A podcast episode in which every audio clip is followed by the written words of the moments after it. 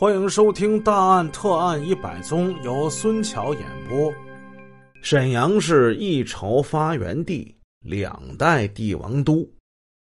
一朝发源地说的是清朝，两代帝王都说的是清朝的前2个皇帝，他们分别是努尔哈赤和皇太极。这2位死后也葬在沈阳。清太祖努尔哈赤葬在沈阳的东边，这叫清福陵，因为他在东边，所以也叫东陵。皇太极葬在沈阳北边，这儿呢又叫北陵、清昭陵。今天这故事发生在清福陵，也就是东陵。这是1980年，这年的5·1节刚过，沈阳市的东陵果园，他们的果园工人给果树剪枝。下午的时候，有人发现果树间的空地之上凸起了这么一个小土堆儿，这以前没有啊，这干什么？工人们纷纷聚拢，议论纷纷。这看这样像个坟呢，这坟怎么能修到我们果园这儿来呀？胆子大的拿着锹镐过去刨土，结果没几下就从土里露出一条女人的辫子。挖土那人吓得是妈呀一声就往后跑。埋人没这么埋的呀，这是让人给害了。哗，一阵的骚动轰动了整个果园，果园的负责人赶紧派人保护好现场，打电话给沈阳市公安局。报案之后，警车赶到，因为他在市郊开过来时间还是比较长的。包括罗法医在内的市公安局刑警队的几位法医差不多都过来了。此时已是傍晚，天逐渐黑了。刑警们架起来了灯，在灯光的照射之下，刑侦技术人员勘察现场。土堆附近有长5米的拖拉痕迹，还有2个人在地上久坐的压痕。现场发现一个书包，里边有手指和一些破布，一个汽水瓶，一个红色的玻璃酒杯。罗法医把那酒杯给拿起来，凑近鼻子闻了一闻，这什么味儿？一股刺鼻的苦杏仁味儿直冲鼻孔。罗法医敏锐地意识到，这是氰化钾。氰化钾是什么？氰化钾是一种氰化物，这是一种剧毒的物质。仅需 0.15 克到 0.25 克就可以置人于死地。这个东西一旦进入人体，可使人窒息，迅速的死亡。人们扒开那个土堆，在一个挖得较深的坑里露出了一具女尸。女尸好可怜呐，高高隆起的腹部让人一看就知道这是一个即将临盆的孕妇。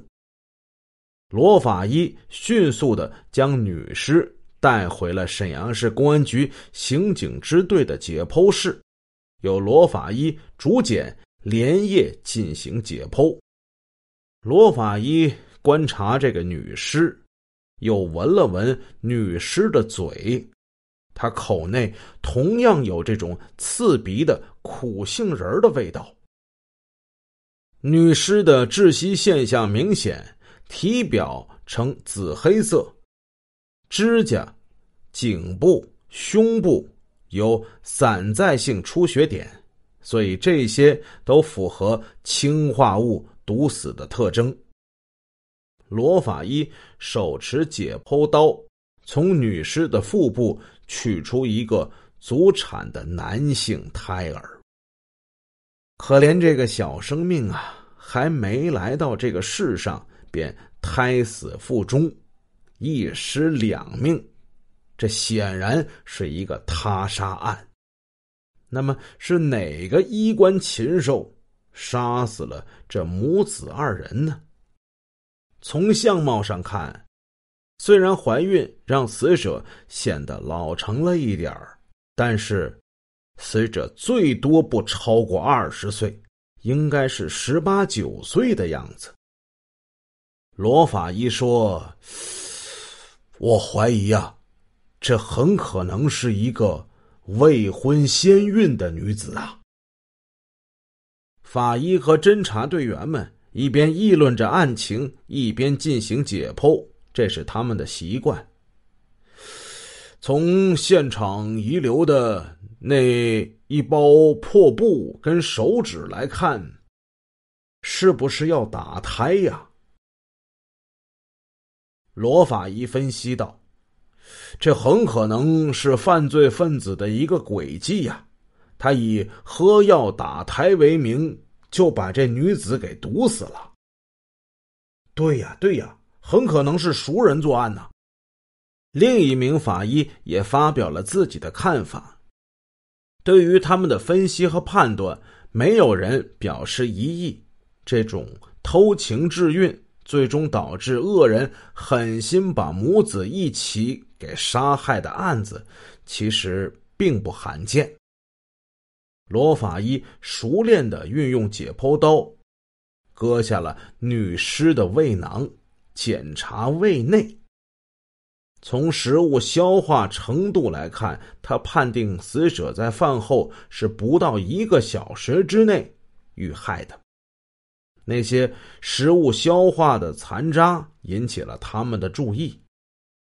按照常理来说，一般人的家常便饭，一餐吃1、2个菜就差不多了。可是这个女尸胃内的食物残渣比较丰富，出现了韭菜、鸡蛋、木耳、海带、猪肉等多种的荤素菜。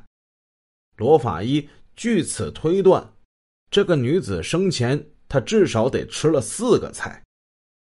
罗法医在人的常见食物消化残渣的研究上是下了功夫的，这也是得力于公安部的资助。在最近几年，他专门从事这项课题的研究，取得了很大的成就。